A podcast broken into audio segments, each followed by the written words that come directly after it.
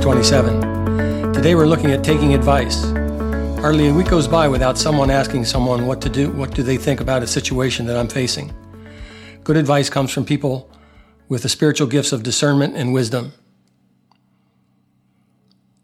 Paul in Acts chapter 27 encountered a situation where he gave the best advice, but it was but it was rejected. The story goes like this. Paul tells the story. From there, we put out to sea again and passed to, to the lee of Cyprus because the winds were against us. Much time had been lost and sailing had already become dangerous because of now it was after the Day of Atonement. So Paul warned them, Men, I can see that our voyage is going to be disastrous and bring great loss to the ship and cargo and to our own lives also.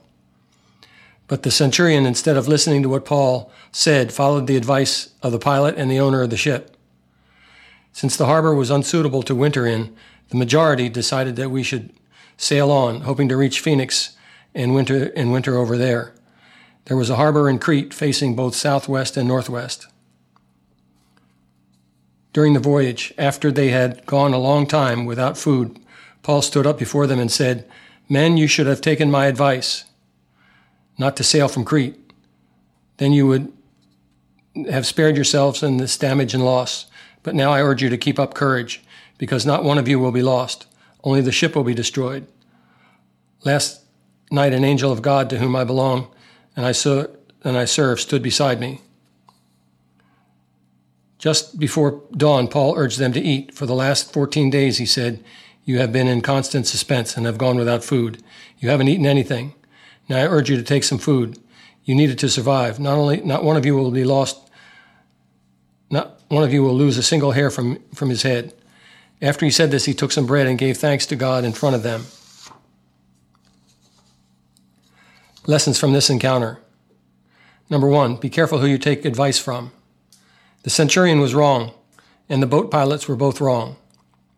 In all fairness to them, this, to, and to the situation, people usually go with the advice of the most important person in the room. In this case, the centurion and the pilot were top people to to give advice as to what to do.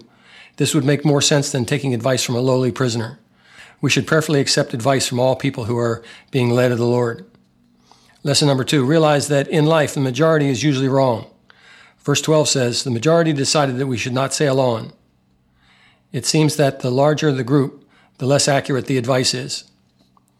A church that I'm familiar with was needed, they needed a new pastor. So they set a search committee. Out of fear that they would leave some sectors of the church out of the committee, they built a search committee of about 28 people. After three years of debates, they still had not chosen a new pastor.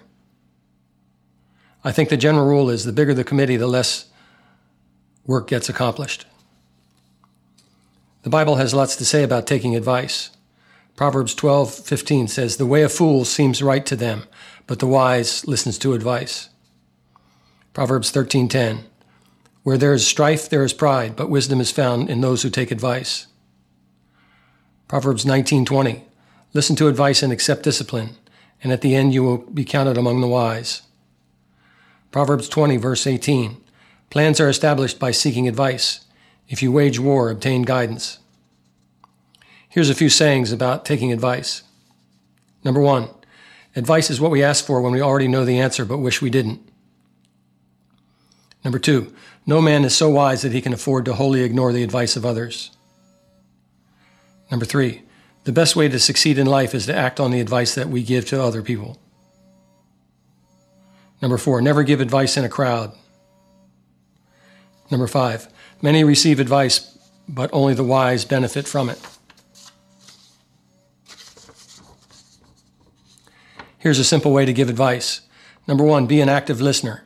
Ask the person to explain their problem and listen with the intent of hearing her out and rather than planning what you're going to say.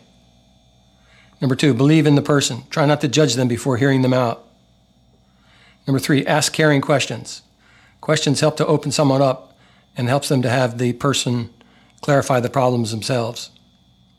Number four, advise within your limits. You may run into situations that you're not capable of handling.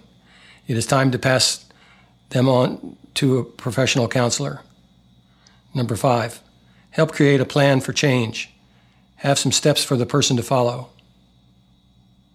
In summary, pray, listen, ask questions before giving your advice. Conclusion Advice is good for us, especially if it's constructive advice. We need not to be threatened when someone gives us some advice. I would hope that people give good advice that is helpful and not vindictive. We need to always pray before giving advice to someone. When we are counseling someone, we need to be praying in our spirit for the advice that we're giving them. In giving someone advice, it is good to start with prayer, then discuss with the person the situation and not rush into giving quick, unresearched, unprayed for advice.